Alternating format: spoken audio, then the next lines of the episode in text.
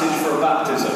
And if you don't know what that is, that's totally okay. Uh, but we kind of want to, to go there because we want to make sure that, uh, that we're familiar with the Bible and familiar with the passages that, that are really kind of pertinent to each situation. And actually, as I've looked at this passage and as I've thought about today, it has really struck me that this is incredibly relevant, not just for Elliot and baptism, but for every one of us that's here. It's relevant if you're here visiting and you don't normally hang out in places like this and see weird things like this. And uh, you know, you're, you're here and you're thinking, oh, this is interesting, but you wouldn't kind of count yourself as being part of the in crowd.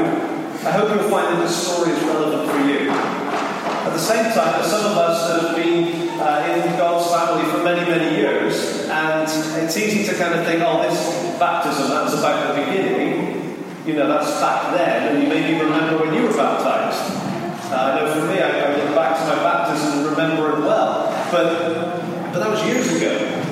And so, is a baptism message going to be relevant to me or to, to us if this is something that, in, in a sense, is kind of in our past, that we've become Christian, we become part of the family of God? And I think this passage is incredibly relevant to us as well. So, whether you're visiting, whether you're Elliot, whether you're anybody else, this passage, I think, is going to be really uh, a relevant one for us. If you want to grab a Bible, you can. There's a few on the, the windowsills uh, around the edge. I'm just going to read the passage. Feel free to just listen if you prefer. And uh, it's from Acts chapter 8.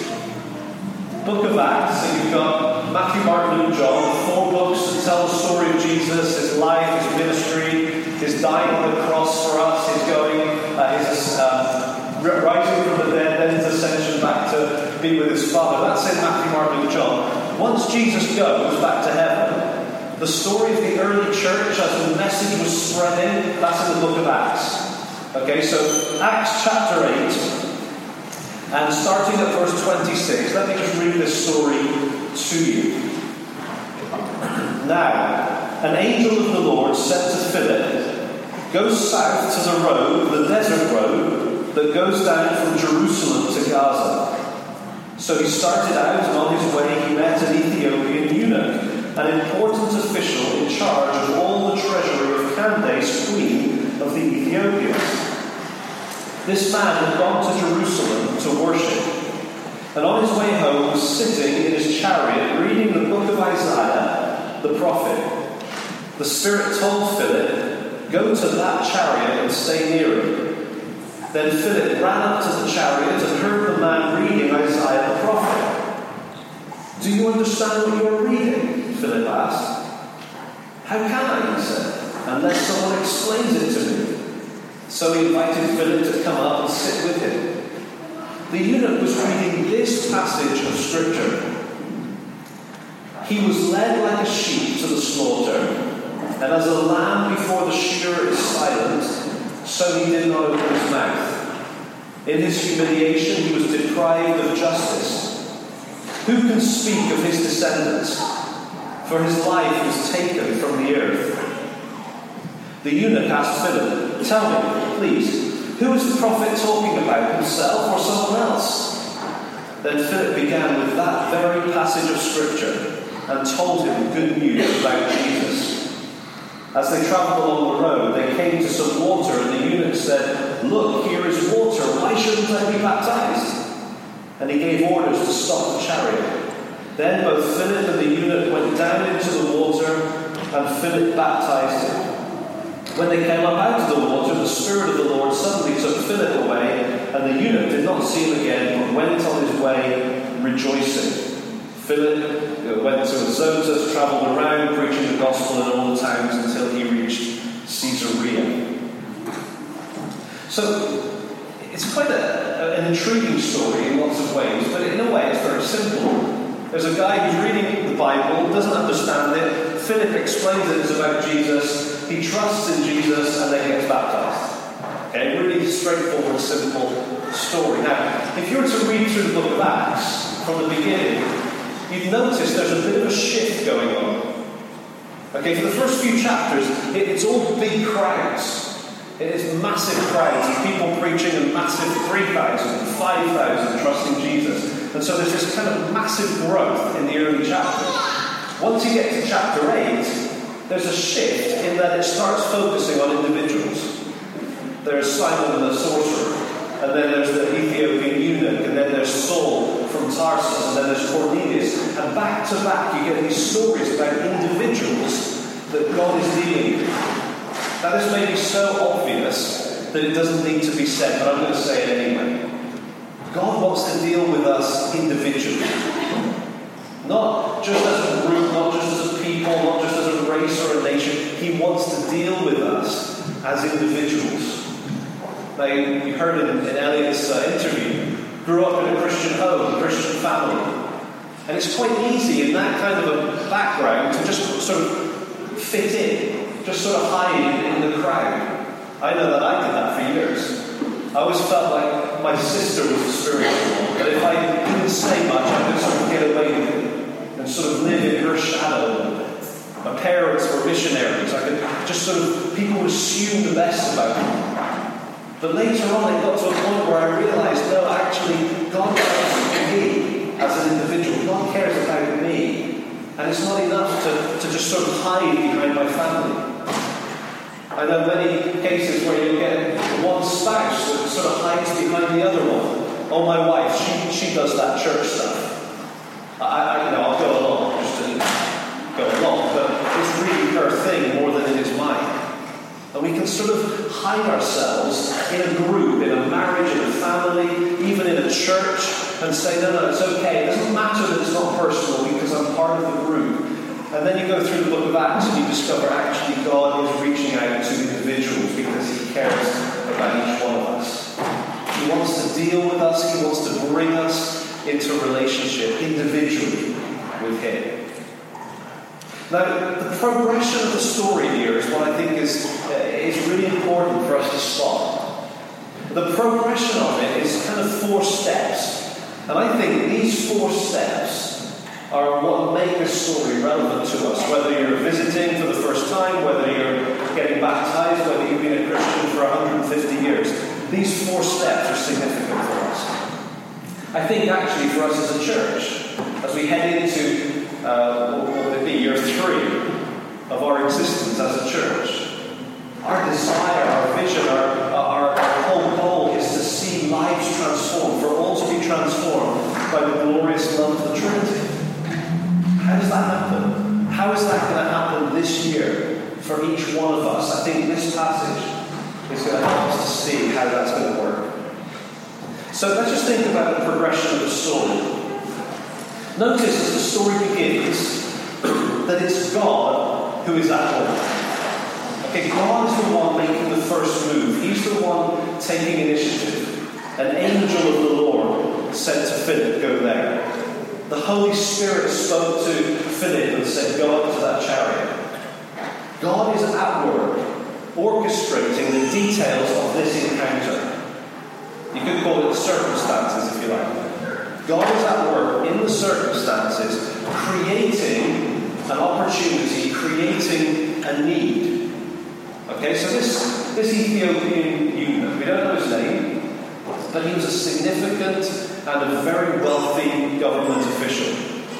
He would have travelled up from Ethiopia, which really today would be Sudan on the map, northern Sudan, and he would have travelled up a thousand miles to get to Jerusalem. And it tells us that he came to worship.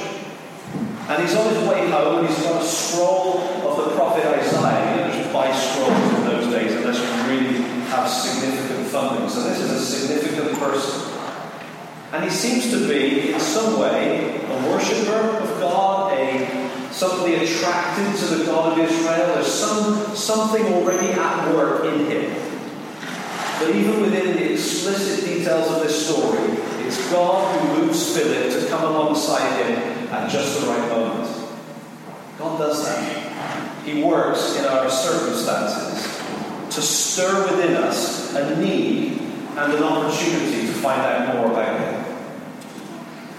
Next thing is, after God's initiative, then he has he's having an encounter with the Bible. He's reading the scroll of Isaiah. And I think it's important that we recognize that. God works through His Word. As His Word comes into our lives, it does something. And interestingly, notice this, He did not understand it. I wish I, I I've heard many, many people say, oh, yeah, I've tried the Bible, I don't understand it. It's too difficult. That's okay. Read it anyway. Okay, this guy is reading it anyway, and he's perplexed, and he's questioning, and he's wondering. So you've got the work of God behind the scenes in the circumstances, of what's going on. You've got a person who's responding somehow to that, even unaware of it, by engaging with the Bible. The third thing is that then somebody comes along and makes it clear.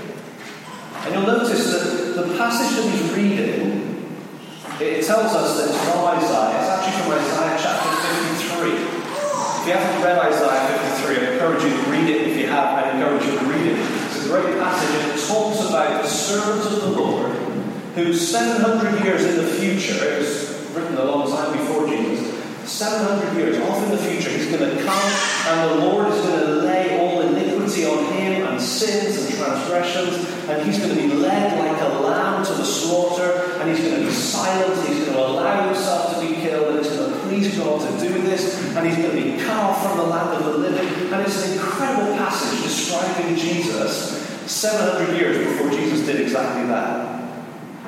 Now, from the perspective of the Ethiopian, he's He's scratching his head. He's going, who, who is this? Who, who is this? Is, it, is he talking about himself, the prophet, or is he talking about somebody else? Who is it? He doesn't get it. But then Philip explains. And often that's the way it works, even for us. We look at the Bible and we don't get what we're seeing.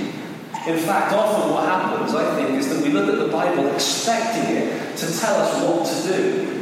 You know, we've been told so many times in our culture that the Bible is full of rules and laws and it's going to kind of be your basic instructions before leaving earth, your manual for life. And we read it and we kind of go, huh? What am I supposed to do? And actually, I think when the Bible becomes clear, we discover that the primary thing is not what to do, it's who it's pointing to. It's pointing to Jesus. And when Jesus becomes clear, ooh, then we get the fourth step which is the transformation occurring. So we have that uh, phrase that we throw around the Trinity, for all to be transformed by the glorious love of the Trinity. How does that happen? It's by encountering the glorious love of the Trinity. By discovering that in God's Word, as that becomes clear, that brings more. So let's think about that progress, those four steps, uh, from the different perspectives that we have today. Maybe you're here today and you're saying, well, this is interesting, but I'm, I'm, not, I'm not really part of this. I'm sort of an outsider. I'm intrigued. I'm, I'm wondering why it means so much to Elliot, whatever. But it's not really me. These four steps apply. Maybe, and I'm pretty sure it's true, God will be at work in the circumstances of your life Sometimes it's, it's where you throw out a prayer to a God you don't believe in, and then the prayer gets answered. Sometimes it's the opposite. It's those times where everything is going wrong, and what could go wrong does go wrong, you don't think you can take any more. Whatever it is, God can be at work in the circumstances to stir us to say, you know what, I'm not even going to tell anyone this, but I'm going to, I'm going to get hold of the Bible and start reading then as you read the Bible, you'll find oh, I don't really get it. It's interesting, it draws me, it's, it's captivating in some way, but it doesn't quite make sense. And then maybe you talk to somebody and they explain what it means. Or maybe you talk to God and say, okay, God, if you're there, if you're real, help me understand what this means. And it starts to become clear. And as you discover that the Bible is not about what to do primarily, it's about who to know about who has come from heaven to die in your place, to make a way for you to come into the ultimate relationship, which is the relationship of God Himself. As that starts to become clear, you find yourself looking around and saying, I never thought I'd say this, but I'm starting to believe. I'm starting to think maybe this is true. And so that sequence, the circumstances where God is at work, engaging with God's Word, whether it's the Bible or the Gospel of John or the Gospel of Mark or whatever, the clarification that it's about Jesus, and what he's done and who he is, and then the transformation. That's, that's the way Christianity works. It's not about us fixing our lives and making commitments and dedicating ourselves to things and to promise never to do other things. It, it's about Him working in us, it's about Him drawing us. And it may be that this message, the only purpose of it, is to say, you know what? Start being sensitive to your circumstances. Start wondering if maybe God is trying to get your attention and then go here and ask Him to make this clear. That's kind of the way it, begins. Not just in this country, but right the way across the world. I was reading a book, actually just a part of the book. It, it's a bit of a bizarre thing. I was in a prayer meeting in a church in Bristol. And the, the pastor of the church came up to me during the prayer meeting while people were praying in groups. He said, read this. I said, this is a prayer meeting. I should be. You know, we have this, I did so uh, I, said, Oh, what's this? He said, Read these two pages, you'll love it. And I started reading these two pages, and they were written by someone who'd been working in the Middle East and North Africa as a missionary to tell people about Jesus. He'd been there for over 30 years. And he was describing how people from that background, without churches, without easy access to, to the things that we have access to, were coming to know Jesus for themselves. And what he described in that book was exactly what we see here. In that case, in that context, there's a lot of dreams. God works in dreams in that part of the world, it seems.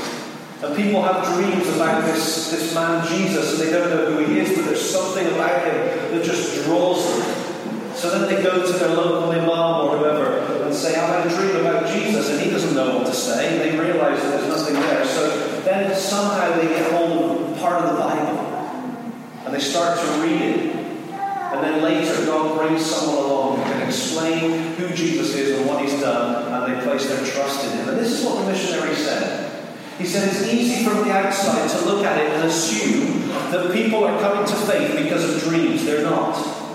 God is undoubtedly using dreams to get them thinking, to get them attracted.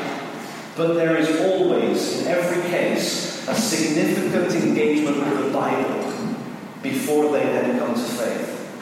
In fact, he said, typically, people from that background, when they come to faith in Christ, will have read the Bible from cover to cover between five and seven times on average before they come to place their trust in Jesus. He said he met one person that in the course of one year read through the whole Bible 22 times and then came to faith in Christ. He said, We've concluded that we are willing to put our, put our uh, reputation behind this statement where there is no Bible, there is no salvation. Oh, that was, I tell you, that was the best of the It was good prayer Reading those two pages was an absolute thrill for me. Just to realize, yeah, it's not that God's doing weird things and people are getting saved as a dream. No, God's doing things in all of our lives to get our attention. But it's through His Word that we meet Him. Bible is so significant, and we see it with the Ethiopian eunuch. But let's think about the rest of us. Let's, Elliot, you think about you too. How is Elliot going to grow as a Christian? How are we going to grow and develop and move forward? Could it be that the same thing applies? That in the course of life and circumstances and the things that are going on, God is at work because He loves you as an individual. He's at work moving the pieces around, giving you uh, moments of great joy, but maybe even challenging times, difficult times, times of doubt and darkness and struggle. And maybe He's bringing you into those moments so that you feel the need for Him. And you go here. And whether it's the Gospel of John or Book of Acts or wherever you go, cover to cover, as you engage with the Bible, that's where we start to give God a voice into our lives. Elliot touched on it in his testimony, in his interview here. The most significant thing that maybe we should pray for for him is that he gets his time with God as he goes on the ship. I know what the ship's like, it's manic.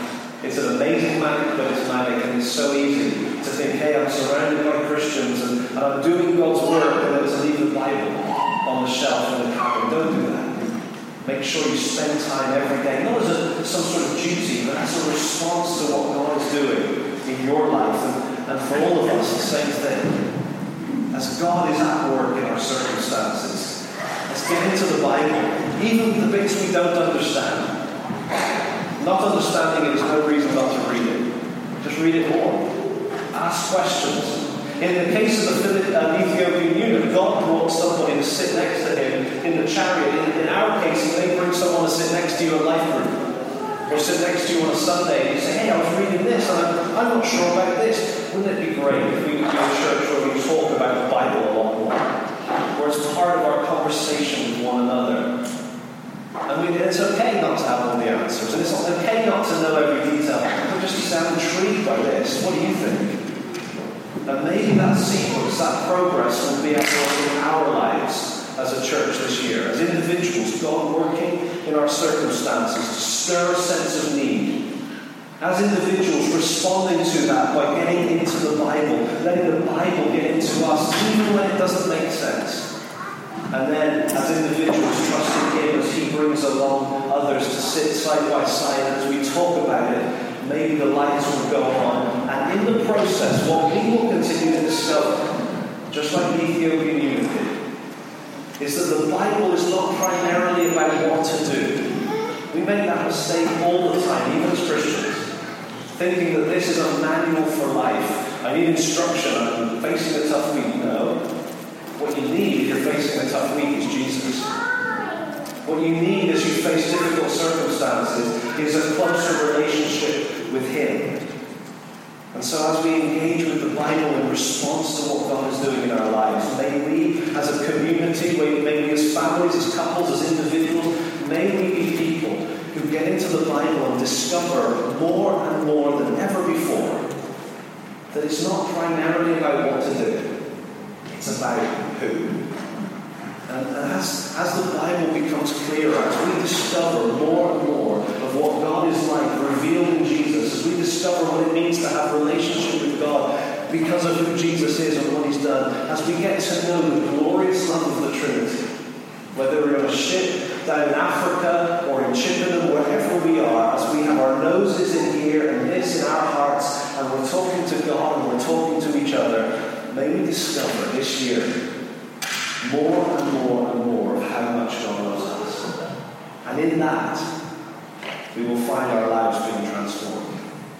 And that will lead to holy living and to all the things that we, we tend to look for as an end in themselves. All of that will come, guidance and, wisdom and all of that stuff, but it comes from knowing Him. Discovering that the big story of the Bible is not that God has dropped some instructions on us, but that God has come in the person of Jesus to bring us into a relationship with Him. And that is a relationship we can grow in and discover more about every single day. So as we close, let me just ask you to, to think about this. Whether you call yourself a Christian or not, whether you're in a family or not, when would you say you are in that sequence?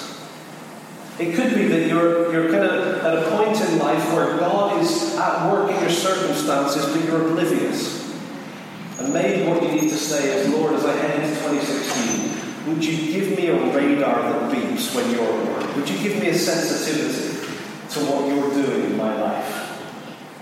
Or maybe you're aware of circumstances, things not working quite the way they should, whatever it is, and maybe what, what you need is to say, you know what? This is not a resolution. This is not a new commitment. This is not about me. This is a response to God. I need to get into the Bible. I need to get the Bible into me. And I'm, nervous about resolutions. I, think resolutions set us up to fall flat on our faces. But, but whatever you want to call it, why don't we make this the year where our response to God's work in our lives is to get into His Word? whether it makes sense to us or not, to get into it, to get in into us, and to ask Him to make it clear who He's talking about. It may be that you need to ask God to give you a sensitivity to His work in your life. Maybe you need to say, you know what, I need to get hold of a Bible or a gospel or something. And if you're here and you want one, talk to one of us, we'll get one for you, no problem. Or maybe you're in the Word and you say, you know what, I've grown accustomed to just reading it and not worrying whether I get it or not. And maybe I need to start having conversations, firstly with God, secondly with each other, to say, hey, what do you think this means? Help me understand this. And whether, wherever you're at in, in that sequence, let's be a group of people who are responsive to God's initiative because He's at work. He's at work in our circumstances, He's speaking through His Word and He actively wants us to know Him. He wants to transform our lives. This year could be an amazing year for Elliot on the ship, wherever he is, for each one of us where we are. As we respond to God, get into His Word, and then look for Him to make it clear to us. Let me pray for us, and then we're going to have a couple more songs to finish up. Father, you know where we're at. You know each one of us, our circumstances, or you, you probably created those circumstances. The things that we find challenging, or the things that frustrate us. Maybe you're behind that, trying to draw us to yourself. We pray that you give us a sensitivity to your work in our lives. Lord, would you make us people who are inquisitive, people who want to know you, and get our, our noses into your word and get your word into our hearts. Whether it's for the first time or for the hundredth time, we want to be people who are responsive to you because we hear your word speaking to us. And Lord, we pray that we would be people who discover more and more this year that the Bible is about Jesus. That the gospel is about you. That the good news is not that we can have instruction or some sort of code for living. We can have a relationship with the living God. Pray that you would make that a reality in every one of our lives. We pray for Elliot. Thank you for his baptism today. Thank you for all that you've done in his life thus far. He's just beginning. I pray that this year would be a year of absolute growth for him spiritually. And that when he comes back from the ship, that we almost wouldn't recognize him because of how much he's grown spiritually. And I pray that he almost wouldn't recognize us because of how much we've grown too. We pray in Jesus' name with thankful hearts the Lord God, who reaches out to us, makes yourself known to us, and transforms us as we draw closer to you in response to your love. We pray in Jesus' name. Amen.